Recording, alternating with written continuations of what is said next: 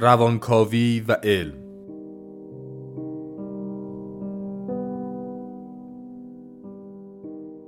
مدرس دکتر کامران لامعی. برگزار شده در مؤسسه پژوهشی، آموزشی و مطالعاتی آکادمی شمسه.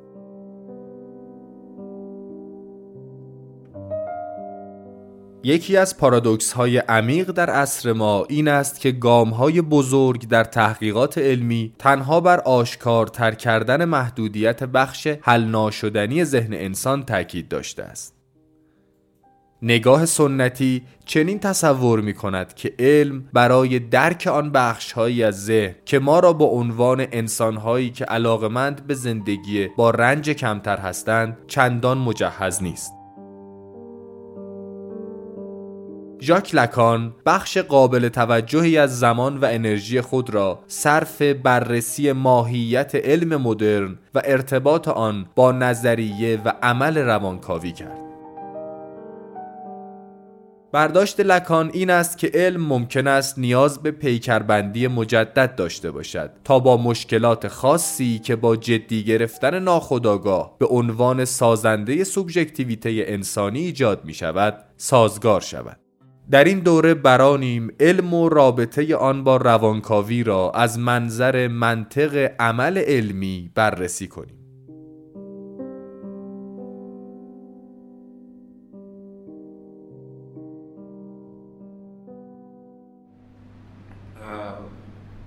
حقیقتش این ترم تقریبا بعد از دو سالی که من توی این مؤسسه فعالیت دارم از دو سال گذشته ما مباحث مقدماتی روانکاوی لکان رو همیشه با عنوان مقدمه بر نظر ها و نظر انتقال به صورت مقدماتی شروع کردیم. سال گذشته بیشتر تمرکزمون روی یکی از کتاب هایی که در واقع به زبان فارسی تعلیف شده ولی احساس می‌کردم که به نوعی شاید یک جزئیاتی بیشتری لازم داره که باز بشه. از اون بابت که مباحث فوق العاده مهم لکانی تو کتاب مطرح شده بود و سال گذشته رو سعی کردیم به این اختصاص بدیم که اون کتاب رو به نوعی تر و با جزئیات بیشتری آموزش بدیم. از امسال انشالله اگر بتونیم این کار رو انجام بدیم مبنام این هست که و از موضوعاتی که انتخاب می‌کنیم سراغ خود به اصطلاح تکست اینتگرال لکان بشیم. و این ترم رو من به موضوع علم و روانکاوی اختصاص دادم که شاید از تیتر عنوانش اینجوری به نظر بیاد که یک موضوع بگم کناری اگر نگم حاشیه‌ای در زمینه روانکاوی باشه در حالی که یکی از پایه‌ای ترین ترم های روانکاوی هست و جایگاه روانکاوی رو از نظر لکان تبیین می‌کنه. مقاله ای از لکان در واقع یا سرفصلی که انتخاب کردم از کتاب در واقع کتاب معروف در واقع چیزی که تعریف میشه با خود لکانه یکی هست؟ در واقع اون ورسیون پشت بهش میگن ورژن در واقع جیبیش جلد دومش در عنوان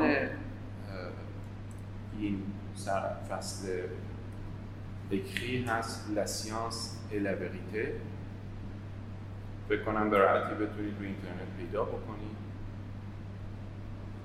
البته من دیگه انا اکسانت رو نمی‌ذارم. به راحتی می‌تونید پیدا کنید لسیانس الابریته علم و به نوعی حقیقت. مقاله بسیار بسیار مهمیه که سعی می‌کنیم که تو این ترم تا جایی که برسیم در و امروز فهمیدید که ما باید مقدمات زیادی رو بگیم تا شاید فقط همون صفحه اول مقاله رو برسیم خب در ابتدا بنا بر اینه که عنوانی که این ترم رو تبیین می‌کنیم آیا ما به رابطه روانکاوی و علم از زمان پیدایشش می‌پردازیم یا از زاویه دیگه نگاه می‌کنیم. البته که این موضوع فوق العاده موضوع مهمیه که رابطه روانکاوی و علم چیه و حتی نظریات خود فروید در این مورد چی بوده. ولی سوال رو در واقع ما تغییر میدیم به نوعی و بیشتر برامون این که رابطه روانکاوی و علم از نظریه لکان چی چون بنای من در این کلاس های آکادمی شمسی این هست که در واقع تا جایی که بتونم نظریات لکان رو تبیین بکنم اون سرفصل ها و موضوعاتی که خودم روش کار کردم. بنابراین اولین موضوعیه که ما کل رابطه روانکاوی و علم رو ممکنه بهش گذری بندازیم ولی در اصل می‌خوایم ببینیم که لکان این رابطه رو چطوری می‌دیده باید در سه حوزه نظر لکان رو سه یا چهار سرفصل نظر لکان رو در واقع راجبه روانکاوی بدونیم. اولیش این هست که در واقع لکان این خیلی پایه‌ایه و توی همون تکسی که شروع خواهیم کرد امروز خواهیم دید که پیش شرط وجود اومدن روانکاوی رو علم مدرن. حالا راجع به این علم مدرن باید مفصل بحث کنیم که علم مدرن چی هست. ولی تولد روانکاوی از نظر لکان به خاطر این هست که قبلا علم مدرن وجود اومد و طبیعتا علم مدرن رو ما از قرن 17 هم می‌دونیم با تلاش های لایبنیز و بعدا نیوتون و کسانی که در واقع ساختار به نوعی فیزیک نظری رو با الهام گرفتن از مطالب ریاضی انقلابی وجود آوردن که تقریبا کسی در انقلاب علمی قرن 17 هم شکی نداره ولی در چرایی این انقلاب و توصیف و تفسیر این انقلاب علمی نظریات متعددی هست که امروز به بخشش می‌پردازیم. لکان در سرفصل دوم مشتاقه که اینو نشون بده که روانکاوی یک علم نیست بلکه آرزوی آن را هم ندارد. این برخلاف به نظر می‌رسه که نظر فروید باشه که به شدت بر علمی بودن روانکاوی تاکید می‌کرد. ولی می‌پردازیم بهش که در واقع وزن فروید بیشتر نگران اعتبار روانکاوی بود و زمانی که فروید در اون زندگی می‌کرد گرفتن اعتبار از علم بسیار مهم بود برای پذیرش یک نظریه رادیکال و انقلابی مثل روانکاوی.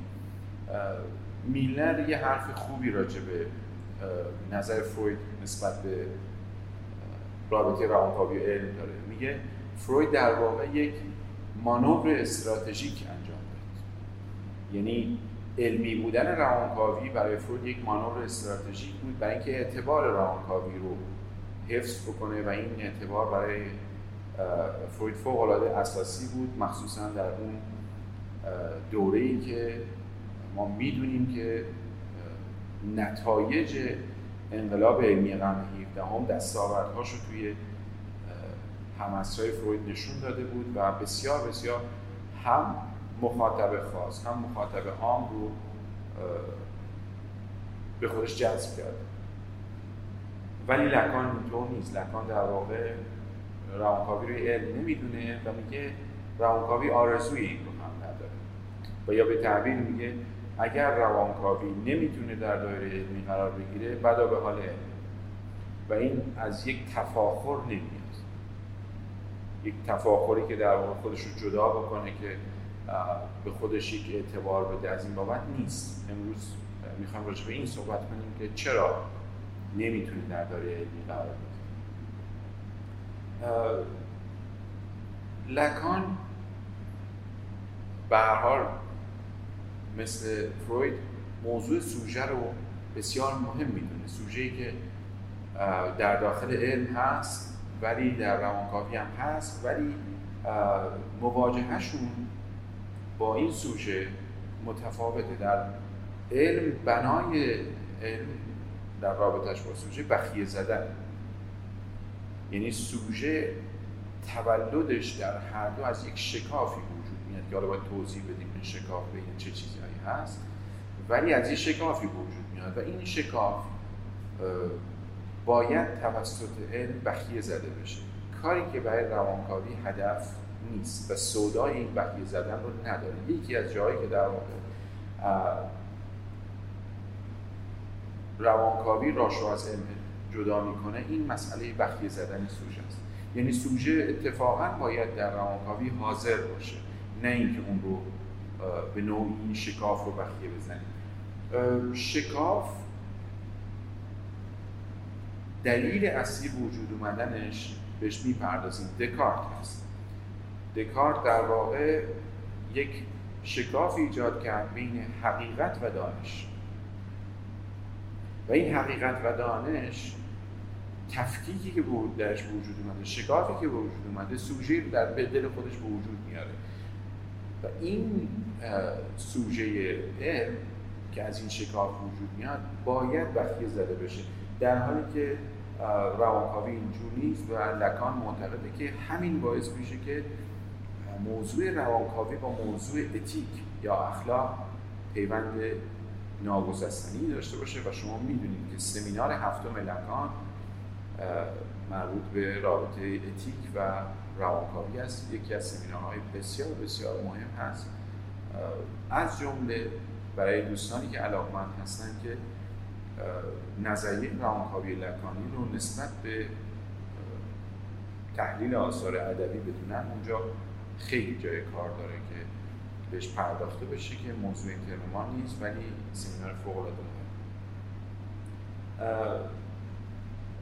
روانکاوی لکانی این شاید بند چهارم ولی به نوعی جدا شده از اون بند سوم هست اینه که سوژه‌ای که از شکاف بین حقیقت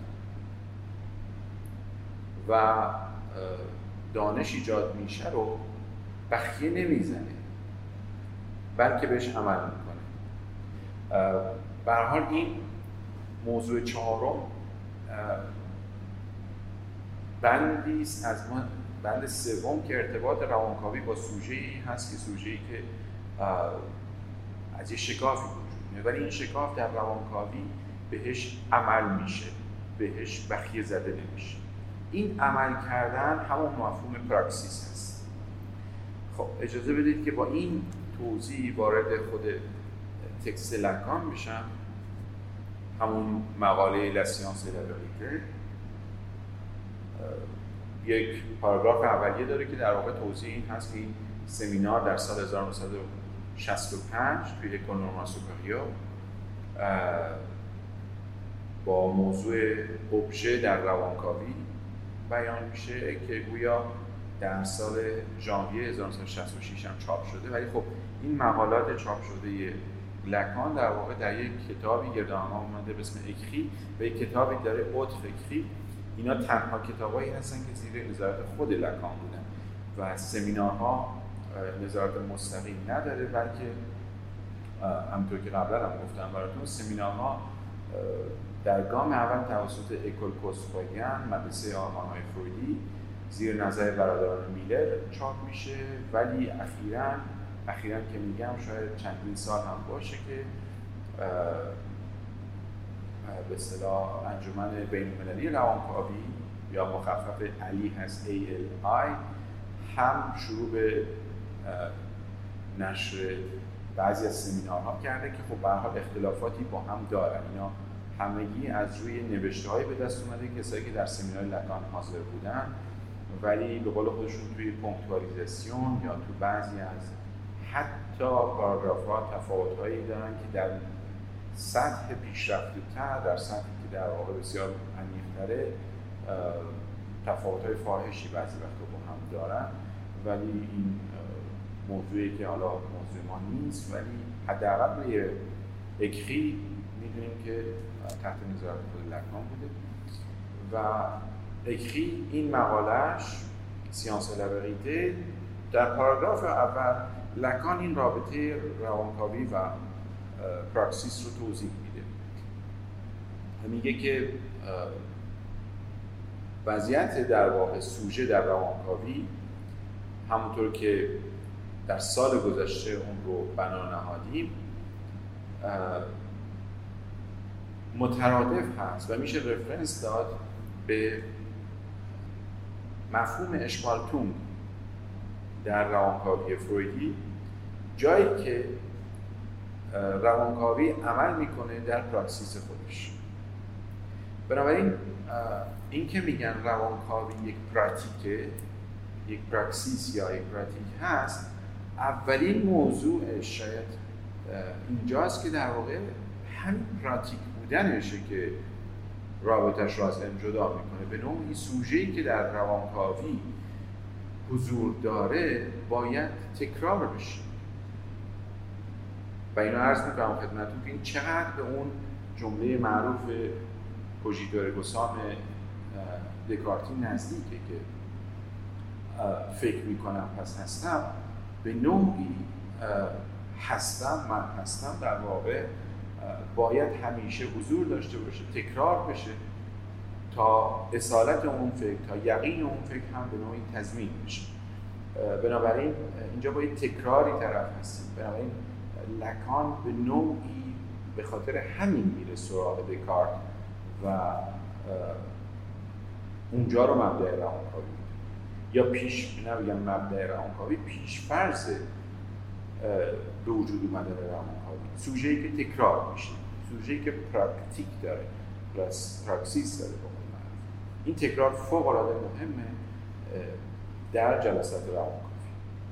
طبیعتا این موضوع ارتباطی هم داره با یک ترم دیگه لکانی که شاید دوستان اگه یادشون باشه اشاره قبلا بهش کردم به اسم پقال پلن و پقال وید. گفتار پوش و گفتار پر یا کامل. تفاوتشون در اینه که در گفتاری که یا گفتمانی که بین روانکا و به اصطلاح وجود داره طبیعتا جملاتی یا کلامی گفته میشه که هیچ سوژه‌ای در اونجا حاضر نیست. و اتفاقا سوژه‌ای است در واقع مورد نظر ego psychology. یعنی ایگوز که داره خودش رو توصیف و تفسیر می‌کنه و به شدت با حالت conscious در ارتباطه از این بابت اینجا برای لکان parole vide یعنی گفتار تهی هستش. در قبال این parole pleine رو داریم که در واقع جمله ای هست که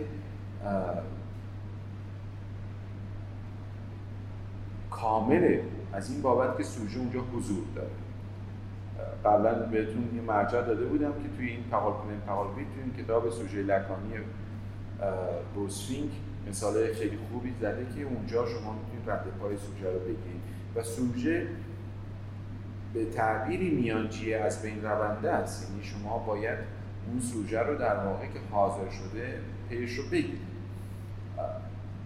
این parole pleine یه ربطی هم داره که خیلی می‌خوام واردش بشم به time روانکاوی که مخالف با نظریه های انجمن بین‌المللی روانکاوی یعنی IPA هست که اونجا یک time fix ی داره برای لکان همین parole pleine باعث میشه که اونجا موافق نباشه با یک time ثابتی برای روانکاوی و روانکاوی با time متغیر رو مطرح می‌کنه که سبب اون اتفاقاتی میشه که قبلا براتون توضیح دادم که از انجمن بین‌المللی روانکاوی اخراج میشه و term didacticien رو ازش می‌گیرن و عملا از پرورش روانکاو محروم میشه. کار پراتیک روانکاویش انجام میده ولی از تربیت روانکاو محروم میشه.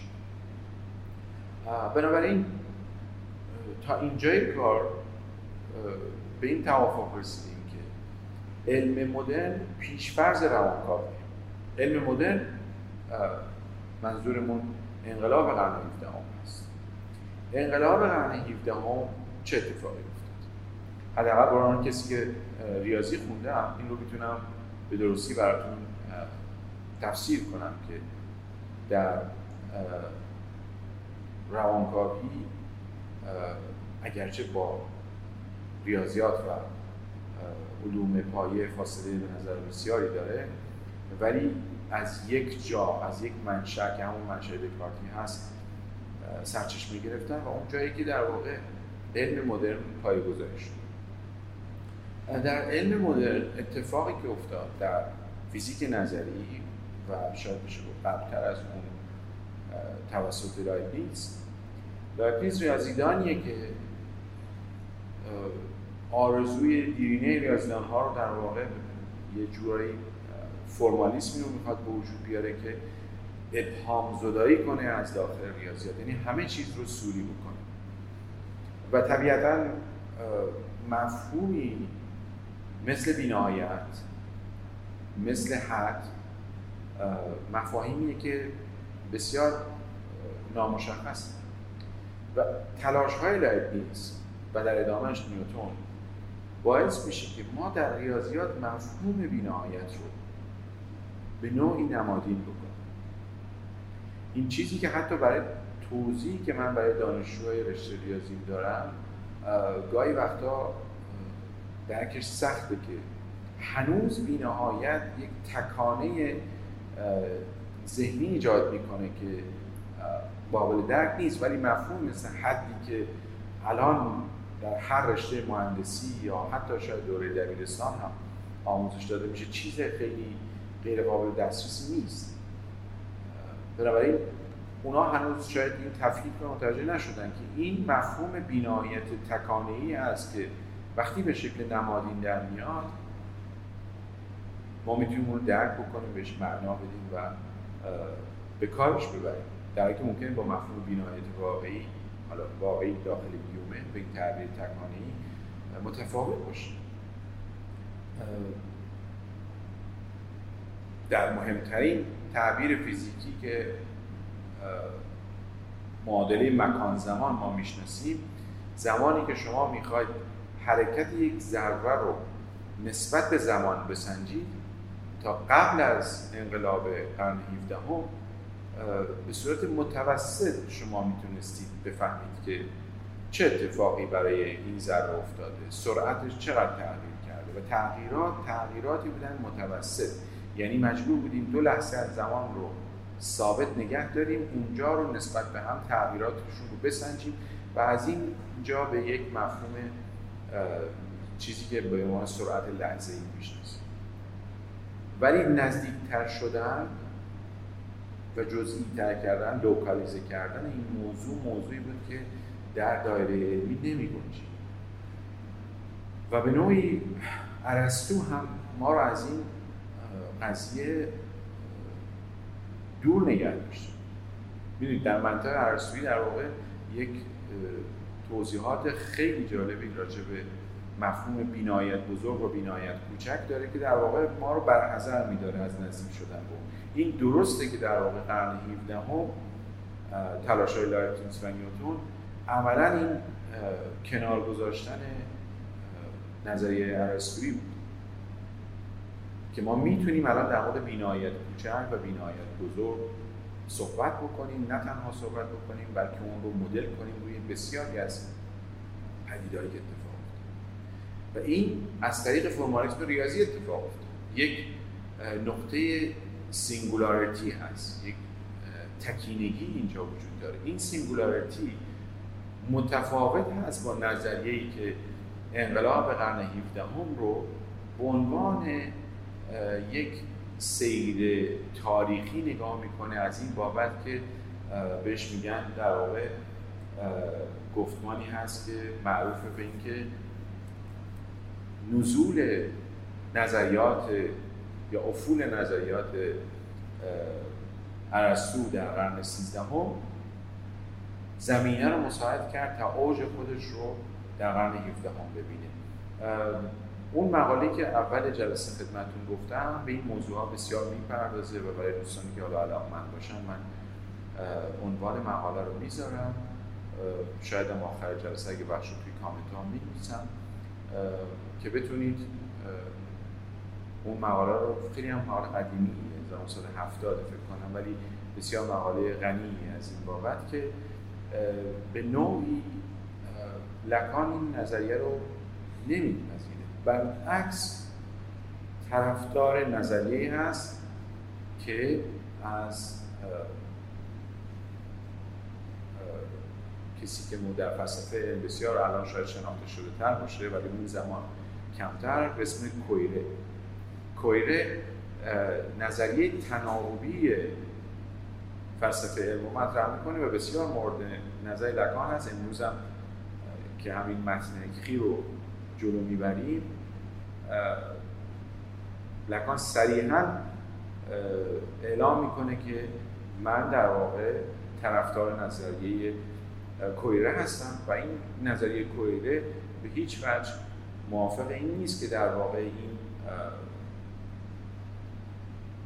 فروپاشی در واقع یا به نوعی افول نظریه ارسطویی در قرن 13 هم زمینه رو برای قرن 17 ایجاد کرد. بلکه به تناوب در دایره علمی یک نقاط سینگولاری داریم که اونا باعث میشن که جهش های اتفاق بیفته و این جهش ها عملا زمینه رو برای علم مدرن وجود میاد خب اینجا شاخص های این نظریه تناوبی رو اگر بخوایم بشناسیم باید سراغ طبقه بندی که ژان کلود مینر از کویره داره به حال دو تا زمینه هست. یکی خود کویره هست یکی اون مقاله هم که براتون میفرستم. برای دوستانی که در این زمینه علاقه تحقیقاتی دارن. بسیار بسیار زمینه های غنی هست که اگر دوست دارن بیشتر بدونن به شجاع بدن. و اینکه کویره فوق العاده آدم مهمی است و حالا می‌خوایم ببینیم که تز کویره در مورد نظریه تناوبی به اصطلاح جهش های علمی به چی؟ یک. این در واقع طبقه بندی که میلنر از کایرو کویره کرده میلنر دیدگاه کویره در سه قالب تزش رو ارائه یک علم مدرن کاملا از معرفت دوران باستان متمایز است. به نوعی شرط ورود انگار به علم مدرن قطع کردن اون ارتباط با علم باستان است. علم باستانی که اگر ارسطو رو یکی از نمادهاش بدونیم ارسطو مستقیما به ما توصیه می‌کنه که به بینهایت کوچک و بینهایت بزرگ نپردازیم در حالی که شما در اساس این نظریه فیزیک نظریه حالا نیوتونی اگر نگاه بکنید شما اتفاقا می‌خواید به سرعت لحظه‌ای بپردازید. و کافیه که رابطه بین مکان و زمان رو در یک function در یک تابعی از قبل بدونید و اون وقت این مدلیزاسیون ریاضی به شما بیان می‌کنه که چه اتفاقی برای سرعت لحظه ای میفته آیا سرعت لحظه ای باز هم خودش به زمان وابسته است یا نه؟ ما سرعت لحظه ای مثلا همیشه ثابت عمل می‌کنه کسایی که حالا دوستانی که رشته مهندسی یا ریاضی باشن دقیقا می‌دونن که چی اگر مثلا شما یه تابع خطی داشته باشید ذره شما حتما با یه سرعت ثابت داره. حرکت مفهوم مشترک تجلی پیدا می‌کنه. و یا اگر چه می‌دونم تابعی باشه که ثابت داره حرکت می‌کنه سرعتی شما عملا نداره. بنابراین یکی این که علم مدرن معرفت شناسیش با معرفت شناسی دوران علم باستان متمایز دو علم مدرن با دو ویژگی تعریف میشه. یکی ریاضیوار شده در واقع متمتیکالایز شده. دو تجربی شده. یعنی هم در تجربه هم در ریاضی پرداخته شده این دوتا رو اگر از علم مدرن حذف بکنید در واقع حتما به یک دانش و علمی اشاره می‌کنید که مربوط به دوران در واقع باستان هست شما در اونجا مفاهیم تجربی لزوما در ریاضی مدل سازی نشده بود. سومی که این یه خورده جالبه می‌تونیم بیشتر روش بحث کنیم و تا اینجا می‌تونم بعد از این سومی خورده بایستم که نظرات شما هم اگه سوالی داشتید پاسخ بدم. اینه که علم مدرن طبق طبقه بندی کویره معتقد است هیچ مرزی وجود ندارد که او را محدود کند. این خیلی چیزی که الان ما می‌تونیم ملموس حسش بکنیم. هر جایی که در واقع با بحرانی مواجه میشیم همیشه دستاویزمون اینه که ببینیم پاسخ علمی در این زمینه چی نیست این سه ویژگی علم مدرن یک با دوران ارسطویی در واقع یا دوران دانش باستان رابطش قطعه. متمایزه نه اینکه بگم قطع دو اینکه ویژگی که داریم که یکی ریاضی بار شده و تجربی شده. و سوم این که هیچ مرز و محدودیتی نداره. طبیعتا این دو تا پیشفرض با خودش میاد. یکی این که هیچ چیز مادی وجود ندارد که علم مدرن نتواند آن را به عنوان یکی از اشیاء خود در نظر بگیرد. یعنی در جهان ماده علم مدرن هر چیزی رو می‌تونه ابژه خودش قرار بده. با اون رو تجزیه و تحلیل بکنه. دوم اینکه این مجموعه مجموعه بینهایت محدود نمی‌تونید بکنید در واقع این دایره رو به یک مجموعه متناهی که در واقع روش کار بکنید و این پیش داره علم مدرن. برای همینی که در واقع یک رزیستنسی یا مقاومتی از خودش نشون میده در مورد چیزی که در واقع نتونه اون رو ابژه قرار بده. و بلافاصله از دایره علمی خارجش می‌کنه و به نوعی از دایره علمی خارج شدن از دایره اعتباری خارج شدن هم هست. این رو فروید به درستی درک می‌کنه. برای همینه که میلنر این اشاره رو می‌کنه که این یک مانور استراتژیک هست از طرف فروید. این مفهوم بینایت کوچک و بینایت بزرگ و حداقل بینایت کوچک رو یک توضیحی براتون بدم که این انقلاب قرن 17 هم رو به نوعی بشناسید. حالا شاید برای بعضیتون تکراری یا ساده باشه ولی فکر کنم لازمه که هممون یک تعبیر ازش داشته ببینید این اگر کاری باشه که در واقع دکارت بزرگترین خدمتی که در خود ریاضیات انجام داد همین دو محوریه که بس می‌کنه. ما تا قبل از دکارت رابطه بین هندسه و جبر نداشتیم به دلیلی که در واقع از خود ریاضیات باستان این دوتا از هم تفکیک شده بودن و آقلیدوس مشروط این کتابش در واقع اصلا برای همینی که این تفکیک رو به رسمیت بشناسه و تا زمان دکارت ادامه داده و دکارت در واقع به خاطر شکی که داشت و این به اصطلاح گرانتوتخی که ممکنه همیشه فریبش بده یه نقطه رو ثابت نگه میداره اینجا. و از این نقاط نقطه ثابت دو محور رو رسم می‌کنه و عملا هندسی رو بنا می‌کنه که حتی ما قدیما توی نظام قدیم این کتابی داشتیم هندسه تحلیلی یا هندسه مختصاتی. هندسه مختصاتی در واقع به شما میگه که این نقطه که مثلا اینجا قرار گرفته دقیقا مختصاتش کجاست؟ مثلا از اینجا یک واحده از اینجا دو واحده و مختصات این نقطه نقطه A کاملا و مشخص میشه.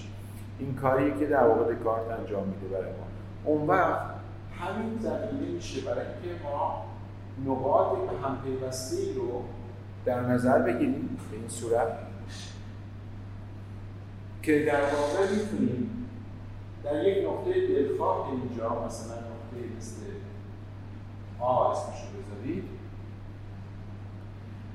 رفتار این نقاط رو در نزدیکی نقطه آ تحلیل بکنیم که وقتی روی این محور نقطه آ از سمت چپ یا از سمت راست نزدیک میشیم نقاط متناظر این نقاط یعنی چیزی که اینجا پیدا میشه روی محور دوم پیداشون بکنیم اگر مثلا اینجا نقطه آ صفر و آ یک باشه. و متناظرش صفر و یک باشه. تا قبل از انقلاب قرن 18 ما فقط می‌تونستیم این دو تا نقطه تفکیک شده رو در واقع من بزرگتر بردش می‌کنم. این دو تا نقطه تفکیک شده رو بتونیم تغییرات رو بررسی بکنیم. در حالی که در دوره مدرن اتفاق که میفته اینه که ما تا جایی که دلمون بخواد می‌تونیم به نقطه آ نزدیک بشیم. چه از سمت راست چه از سمت چپ به نقطه آ نزدیک بشیم و از اون ور که این نقاط توی محور دوم به چی دارن نزدیک میشن. و این میشه مفهوم در واقع بینایت کوچک. و توی این بینایت کوچک ما می‌تونیم تحلیل دقیقی داشته باشیم در لحظه آ چه اتفاقی داره؟ میفته و اینجا زمینه رو باز می‌کنه برای چیزی که تو ریاضیات به عنوان علم حساب دیفرانسیل انتگرال می‌شناسن و تقریبا بدون هیچ گونه یعنی با یقین کامل میشه گفتش که هر آنچه که از مهندسی مدرن می‌شناسیم پایش همینه. و این اتفاق بزرگ باعث شد که در سایر حوزه ها هم نه فقط فیزیک حوزه بسیار بسیار تجربی تر به مرور زمان خودشون رو به علم مدرن نزدیک کنن. شما امروز از مفهوم به اصطلاح بایو یه مفهوم زیست شناسی رو دارید کنار مفاهیم ریاضیاتی می‌بینید. بایومتماتیک و شیمی در ریاضیات در شیمی و و دیگه. تمامی حوزه های مهندسی عملا یه نوعی خودشون رو به این علم مدرن رسوندن. وقت سوال اینه که علوم انسانی چقدر خودشون رو به این علم مدرن نزدیک کردن؟ یعنی این انقلاب قرن 17 هم کجا در علوم انسانی اتفاق افتاد؟ این مدل سازی. بذارید برای مدل سازی یه بار یه توضیح بدم. منظور ما این همه از مدل سازی صحبت می‌کنیم. مدلیزاسیون یا مدل سازی ریاضیاتی یعنی چی؟ در سه گامه همه مدل سازی ریاضی رو میشه در این سه مرحله خلاصه کرد. یکی اینکه یک پدیده طبیعی بیرونی هست که داده پردازی شده اصطلاح و شما اون داده پردازیش رو وارد یک مفهوم سوری ریاضیاتی می‌کنید. مثلا میگید این پدیده ها از این ارتباطشون با کمک این تابع تعریف میشه. و بعد مرحله دوم این هستش که این تابع ریاضیاتی سوری کاملا یا در دل ریاضیات فقط تحلیل میشه توصیف میشه. و مرحله سوم اینه که نتایجی که از این تحلیل و توصیف اومده رو می‌برید در همون واقعیت بیرونی به اصطلاح بررسی. مثلا چه می‌دونم اگر یک موضوع زیست شناسی بخواد مدلیزاسیون بشه یه مدلیزاسیون سادهش اینه که مثلا رشد و نمو این موجودات از چه قانونی دارن تبعیت میشن؟ مثلا رشد خرگوش ها در طول هر ماه مثلا این داده به ما داده میشه که دو برابر میشه. و این دو برابر شدن هاش به کمک اون یک دنباله ای رو ما می‌زدیم که دنباله مثلا شبیه یک دنباله بازگشتی تو ریاضیات اسمی داره کاملا به دنباله بازگشتی کاملا میشه تحلیلش کرد که اینا اون نقطه حدیش کجاست. اونو که پیدا می‌کنیم متوجه میشیم که بعد مثلا نقطه حدیش این عدده و بعد حالا عدده رو میاریم در دوباره اون مفهوم تجربی بیرونی تفسیر می‌کنیم که این معناش چیه. حالا این این سه مرحله در هر حوزه بیاد در واقع مدل سازی ریاضی همچین چیز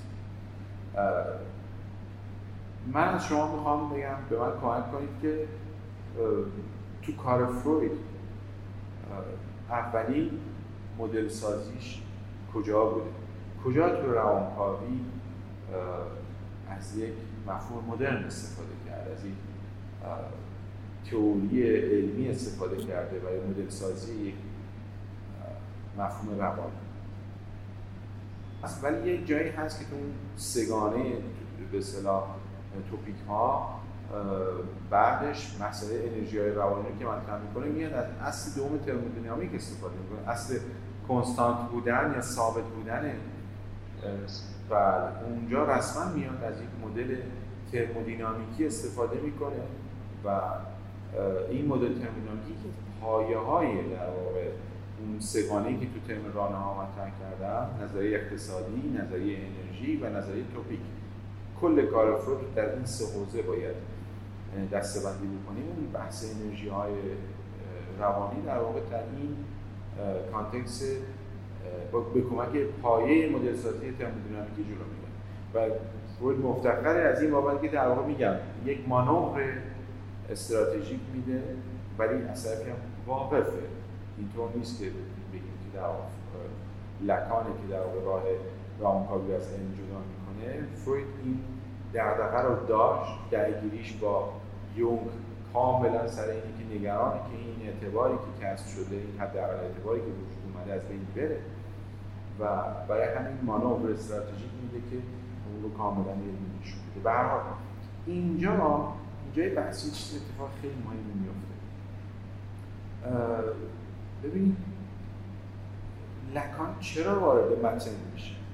لکان چرا ریاضیات رو وارد روانکاوی می‌کنه؟ می‌رسن به اون موضوع اول جلسه که این یک موضوع حاشیه‌ای در روانکاوی نیست. رابطه روانکاوی و علم یک موضوع حاشیه‌ای نیست بلکه position position یا موقعیت روانکاوی داره کاملا نشون میده. روانکاوی جاش از اون جایی وجود میاد که علم مدرن تولید میشه.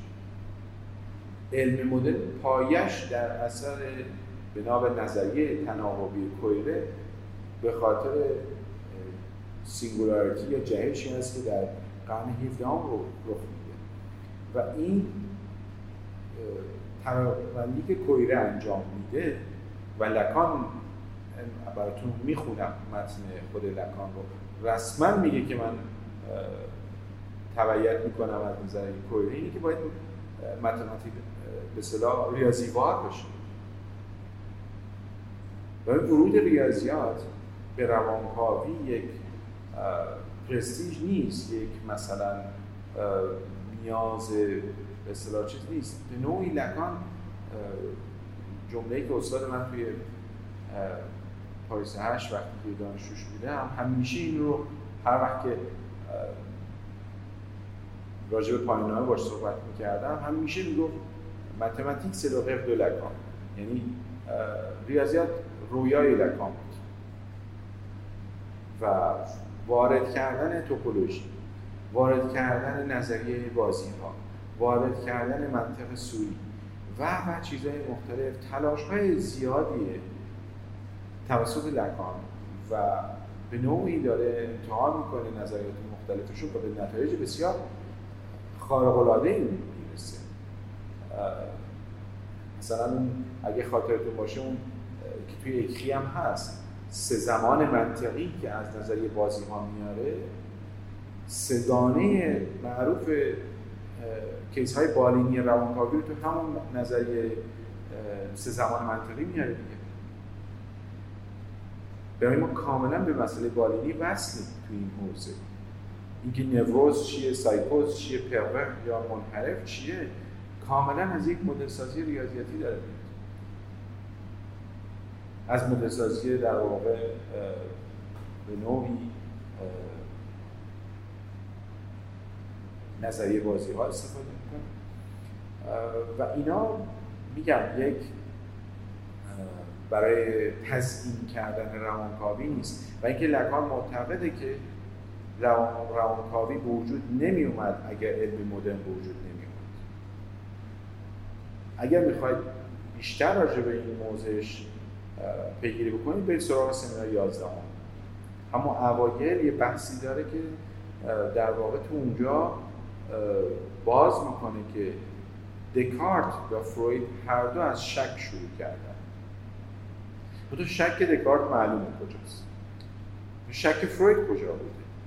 فروید در واقع جمله معروفی داره که در واقع این یکی در خوابهای من داره فکر یه اندیشه در خواب هست. و کجا می‌تونه که این اندیشه وجود اومده؟ جایی که در واقع مفهوم به اصطلاح استعاره رو در خواب تشخیص چون ما هیچ راهی برای اندیشیدن جز یکی از مهمترین راه اندیشه شاید بشه گفت استعاره فکر کردن. همیشه از یه استعاره استفاده می‌کنیم. چیزی رو جای چیز دیگه قرار میدیم و وقتی این کار انجام میدیم به نتیجه فوری می‌رسیم. بنابراین فروید هم از شکش در واقع شروع میشه. فروید هرگز روانکاوی رو به خاطر به نوعی منزوی شدن انتخاب نکرد. فروید ما می‌دونیم که مقالات اولیش کاملا بر اساس چیزی که امروز معروف به نوروساینس یا علوم اعصابه نزدیک به اونجاست. و کار تحلیلی که ما داریم انجام میدیم در واقع اینه که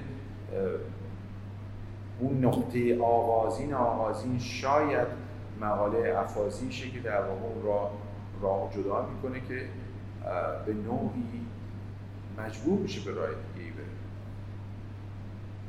و ناکافی می‌دونه این دانش روانپزشکی و علوم اعصاب رو برای تجزیه و تحلیل این دست از این روان اجازه بدید که برگردم به تکست اینتگرال خود لکان مقاله سیانس الوریته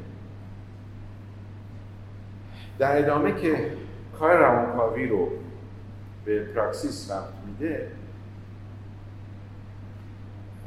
میگه که اما برای اینکه بدانیم در عمل او منظورش عمل روانکاوی چه چیز دخیل است؟ یا فقط آن را مطابق با آنچه در دسترس اوست هدایت می کند کافی نیست که این تقسیم برای او یک, تجربه، یک واقعیت تجربی باشد. و نه حتی اینکه واقعیت تجربی به یک پارادوکس تبدیل شود.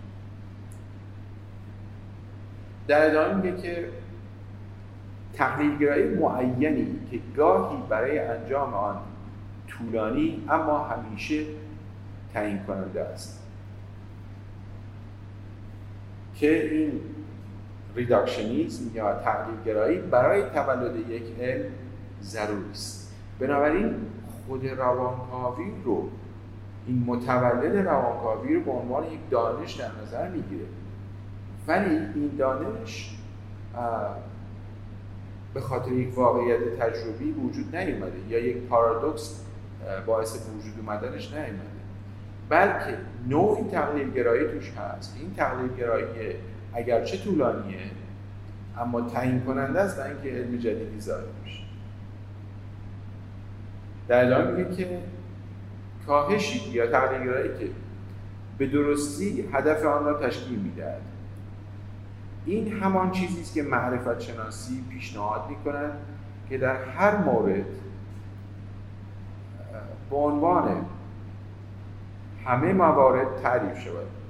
بدون اینکه حداقل در نظر ما خود را در برابر با وظیفه خود نشان دهد. جملات سنگین لکانی که باید با هم دیگه دقیق منظورش متوجه بشیم. به نوعی میگه که این گرایی که شبیه علومی که متولد میشن در روانکاوی هست به اپیستمولوژی یا معرفت شناسی نزدیکه. و در همه موارد اپیستمولوژیک در واقع این وجود داره.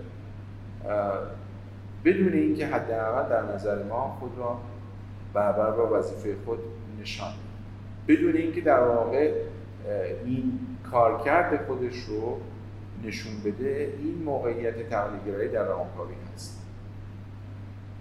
زیرا نمی‌دانم که این جهش تعیین کننده که از طریق بذارید من گاهی وقتا تو فرانسهش نگاه کنم بهتره. زیرا نمی‌دانم این جهش تعیین کننده که از طریق علم فیزیک به معنای امروزی پایگذاری شده است. معنایی که به طور مطلق مطرح می شود ببین اینجا دیگه داره وارد میشه که نگاهش رو به علم مدرنی که توضیح دادم که از طریق علم فیزیک با من جهش در نظر می‌گیره توضیح این موقعیت علم با تغییر رادیکال سب در سرعت پیشرفتش با شکل مداخله آن در جهان ما با واکنش های زنجیری که مشخصه چیزی است که می توان آن را انبساط انرژی نامی توجیه می شود از نظر همه اینها به نظر ما یک تغییر اساسی در موقعیت ما به عنوان سوژه در موقعیت ما به عنوان سوژه است. خب. اینجا در واقع تغییرات رادیکال علمی رو با سرعت پیشرفتش با مداخله که در جهان ما می‌کنه به نوعی داره خودش رو منبسط می‌کنه این تغییرات انقلابی علمی مدرن. ولی میگه همه اینها برای ما یک تغییر اساسی وجود آورده و اون رابطه که با سوژه داره. اینجا که جمله معروفی که می‌خوام بهش اشاره کنم. کویره در اینجا راهنمای ماست و می‌دانیم که او هنوز ناشناخته است. این جمله که خود لکان میگه کویره ایسی est lancé pour il est encore یعنی کویره در واقع در زمان لکان آدم شناخته شده نیست. شاید برای همین جلسه اول جلسه پرسیدم که دوستانی که اگر در فلسفه علم هستن شاید بیشتر رو بشناسن ولی بسیار ناشناخته است شاید حتی در جامعه فرهنگی ما. و موضوع جالب میشه که اگر علاقمند بودید کارهای کویره رو پیگیری بکنید. ولی اینجا میگه نطخ و یعنی کویره راهنمای ماست. بنابراین نگاه لکان به علم نگاه کویره است. نگاهی که در اون سه ویژگی اساسی رو که میلر طبقه بندی کرده بود رو براتون توضیح داده و اما در ادامهش اگر وسطش برای دوستانی که حالا شاید جدید باشن و با مباحث آشنایی باشن هر جای لازم بود سوالتون رو بپرسید چون مباحث روانکاوی در واقع فرق می‌کنه با شاید حوزه کلاس های دیگه هر جایی می‌تونید سوال رو بپرسید. و از همون سوال ساده می‌تونید برای همه مطالب مهمی رو توضیح بدید ببینید تو که گفتم کل کارهای فرود رو در سه موضوع طبقه بندی می‌کنه. یه موضوع به اسم توپیک هست. توپیک فرویدی یعنی نقشه راه روان. این نقشه راه روان خودش به دو شاخه تبدیل میشه. یه متأخر داره یه قدیمی داره. یک سگانه که همه ازش شنیدیم. من من برتر و نهاد. این یکی از توپیک های متأخرتر فروید توپیک قبلی خداگاه ناخداگاه و پیشاگاه. این معروفترین چیزی که ما از فروید حتی در حوزه بیرون از روانکاوی می‌شناسیم. در حالی که دو زمینه دیگه ای داره که کمتر شناخته شده است حتی برای کسایی که در واقع ممکنه حرفه‌ای تر باشن یکی نگاه به اصطلاح انرژی هست. انرژی روانی به چی میگن؟ حوزه انرژی روانکاوی. و دیگری اقتصاد روانکاوی چی؟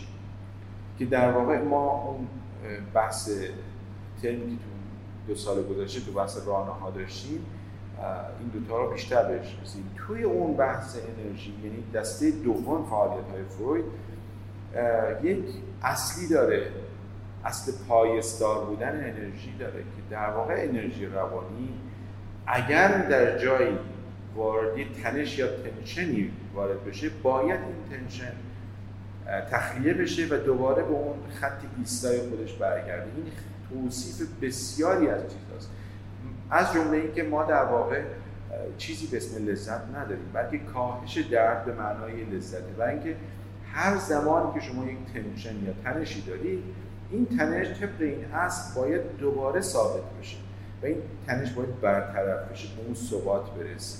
حالا این ثبات رو این اصل ثابت بودن رو از کجا میاره؟ از ترمودینامیک میاره.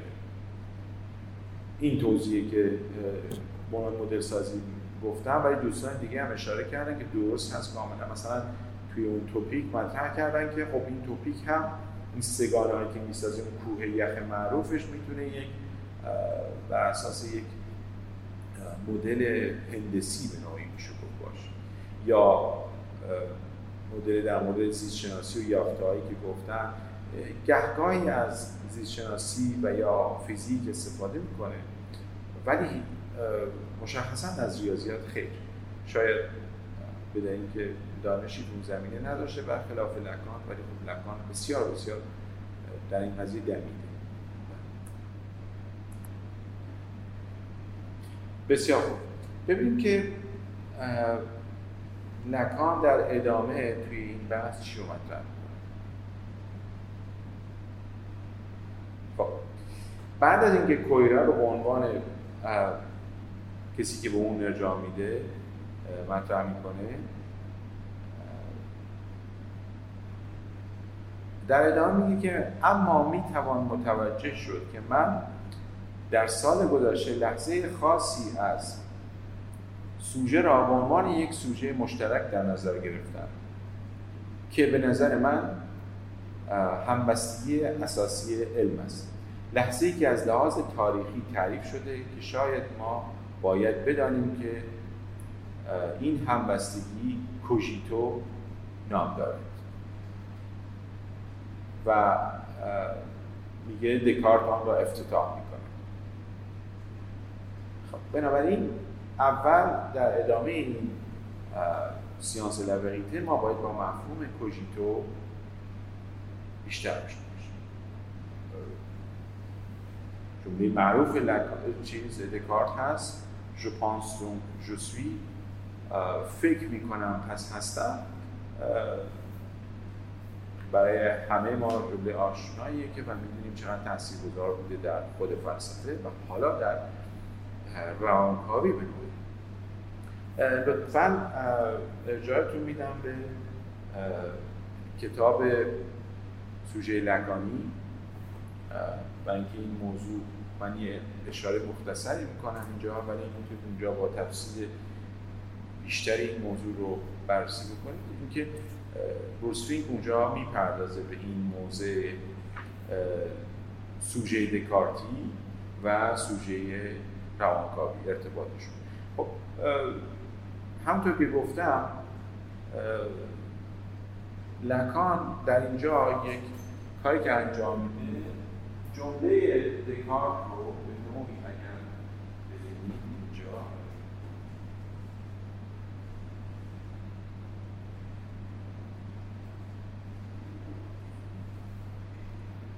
اونجا نوشتم وجود و تفکر. به نوعی میگه جو پانس فکر می‌کنم پس هستم این پسی که بعدش میاد به نوعی صفحه 102 حالا با این می‌دونم دو دو نسخه ترجمه داره این چیزی که اینجا هست ولی زیر فصل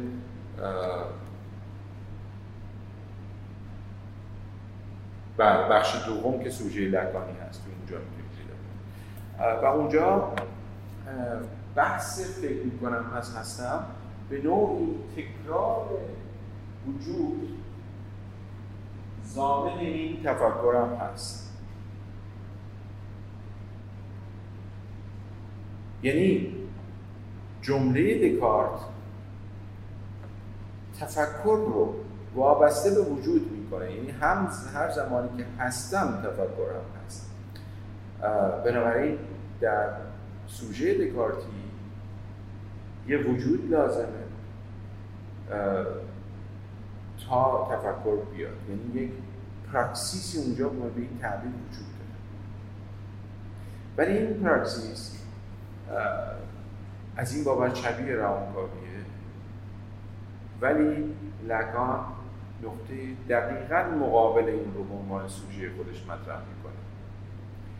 یعنی چیزی که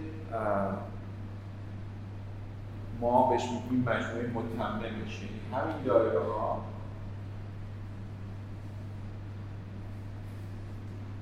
بدون نقطه اشتراک. اگر کسی با اصطلاح ریاضی داشته باشه میشه آ مثلث ب میشه آ اشتراکش بود آ مثلث یعنی هر دو مجموعه آب بدون این اشتراک. اشتراک تو ایرینج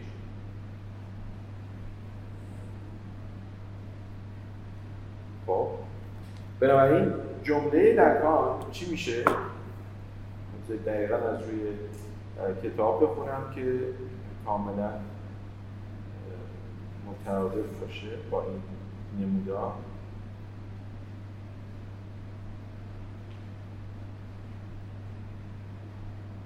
می اندیشم پس هستم. در واقع تبدیل میشه که به اینکه نیستم یا به قول به تعبیر و نمی اندیشم. یا نیستم یا نمی اندیشم بله. یا نیستم یا نمی اندیشم بنابراین اون سوالی که از دوستانم پرسید که در واقع آیا روانکاوی هم همین پیوستگی رو داره؟ بله پیوستگی داره ولی سوژهش سوژه متفاوتی. سوژه است که در واقع از اتفاقا برعکس سوژه دکارتی به دست به خاطر اینکه بله من آنجایی که مرسی من آنجایی که هستم نمیاندیشم آنجایی نیستم که میاندیشم. این دقیقا قسمت دوم. شما در سوژه روانکاوی اگر قرار باشه دکارتی باشید به شدت به ایگو سایکولوژی نزدیک میشید. یعنی به بحث کانشس نزدیک میشید. سوژه ای که در واقع خودش رو این و این معرفی می‌کنه. چون ببینید شما در روانکاوی حالا خیلی یه لحظه یا آنتراکت بدم و یه مقدار بحث بالینی بکنیم. انگار گوش های شما در روانکاوی دو کار مختلف می‌کنه. یکیشون به اصطلاح چیزی رو که انتظار داره میشنوه ولی یه گوشه دیگه چیزی رو که در واقع براش ناشناخته است میشنوه. اگر هر دو اینو یک کار انجام بدن اینو به صورت حالا نمادین میگم شما عملا روانکاوی نمیشید اون جمله معروف که روانکاوی جملاتی رو میگید که تا حالا به خودتونم نگفتید. اگر قرار باشه من هر آنچه که بهش آگاه هستم رو اونجا بیان بکنم پس فقط یه نفر پیدا کردم که رازهامو بهش بگم. این یه چیزی یا حرفایی بهش بگم که تا حالا نتونستم به دلیل اخلاقی یا به دلیل هرچی بیانش بکنم جای دیگه. ولی چیزی که خودم بهش نیندیشیدم ولی ظاهر میشه. اونجا نمی‌تونید معنی دکارتی بهش بدید. بنابراین من این موضوع اتفاقا یکی از درسام ما اونجا باید یه تحلیل ارائه می‌کردیم. هر درسی توی پاییز هشت اینجوری بود که امتحان که نمی‌گرفتن از چیز. مباحث. ولی تحلیل شما نشون می‌داد که چیکار کرد. من همین موضوع اتفاقا کوشیدو ارگوسام انتخاب کرده بودم و مترادف کرده بودم با یک مبحث توی ریاضیات. ولی نکته اینه که اتفاقا مثل دو چیز عمود بر هم حرکت می‌کنه. نقطه شروع دکارت و فروید یک جاست. نقطه شک. ولی دو مسیر مختلف رو میرن اینقدر عمود بر هم حرکت می‌کنن. دکارت ما رو به سمت فاعل شناسا می‌بره. ما رو به سمت جایی می‌بره که در واقع من در برابر این جهانی که قرار گرفتم تا زمانی که حضور دارم میاندیشم و اینجا ما رو میرسونه به نوعی به یک جایی از علم مدرن که اون بحث سومی بود که خدمت نرس کردم. کویره میگه که علم مدرن معتقد از هیچ چیز وجود نداره که او را محدود کنند یعنی این جایی که وجود هست این جایی که در واقع اندیشه هست من می‌تونم راجع به همه چیز صحبت کنم ولی اگر دانشم به حد کفایت نرسیده این معنیش نیست که نمی‌تونم راجع به اون صحبت کنم بلکه اون رو به آینده واگذار می‌کنه. بنابراین تا بی نهایت می‌تونه این وضعیت وجود داشته باشه. دلیل اینکه روانکاوی به نوعی با علم به در نمیاد همینجاست در واقع. انگار ما از هر دو زاده ولی با سوژه دکارتی شما فاعل شناسان میشید و فاعل شناسان اصلا توی کار بالینی هیچ معنی از نداره. و اینکه اون کسی که آگاه میشه جای حوزه نیندیشیده ماست. حوزه حوزه ناخودآگاه ماست. و اتفاقا اونجاست که باید به ما دانشی اضافه بکنه. این حوزه نیندیشیده در واقع تفاوت بین سوژه لکانی هست یا به تعبیر صورت کلیتر سوژه روانکاوی با سوژه بنابراین به خاطر این هست که لکان سودای پذیرفته شدن روانکاوی در دایره علمی رو نداره. ولی از طرفی میگه چون این زاده علم مدرنه اگر علم مدرن نبود روانکاوی هم وجود نمیومد بنابراین خصوصیات کویره رو میپذیره. باید اینو ریاضی بارش بکنیم. تلاش های لکان در این موضوع معنی میده. این رو باید برای کسانی توضیح داد که به نوعی این رو به یک حدی از پست مدرنیسم و اینا تو به اصطلاح تفسیر می‌کنن کارهای لکان و اتفاقا نقطه اشتباه همینجاست. به خاطر اینکه لکان به واسطه مدرن بودن روانکاوی یعنی زاده فرزند دوران انقلاب مدرن علمی می‌دونه این فرزند باید از تبعیت کنه از ویژگی های به اصطلاح انقلاب علمی که باید ریاضیوار بشه باید ریاضیات وارد روانکاوی بشه. و میگم این یک تضمین نیست یک ضرورت برای این دانشی که مرکز این دانش در اتفاقا در حوزه آگاه نیست در ناخودآگاه ماست. و در هر وقت که به این حوزه نیندیشیده به اصطلاح میریم دانش ما اضافه میشه و اونجا جایی که اتفاقا سوژه ما به نوعی حضور پیدا می‌کنه و ادامه میده ما نمی‌خوایم این چیزی رو از بین ببریم. ببینید هر پدیده علمی که اتفاق میاد هر ناشناخته که در علم ظاهر میشه بلافاصله سعی می‌کنه برای این یک توجیه بیاره و این بخیه زدن. علمی کارش همینه. هر که ما اصلا توی راهکار باید بخیه زدن سر کار ندیم بلکه می‌خوام اون شکاف همیشه باشه. در اون شکافه که پراتیک روانکاوی ادامه میده.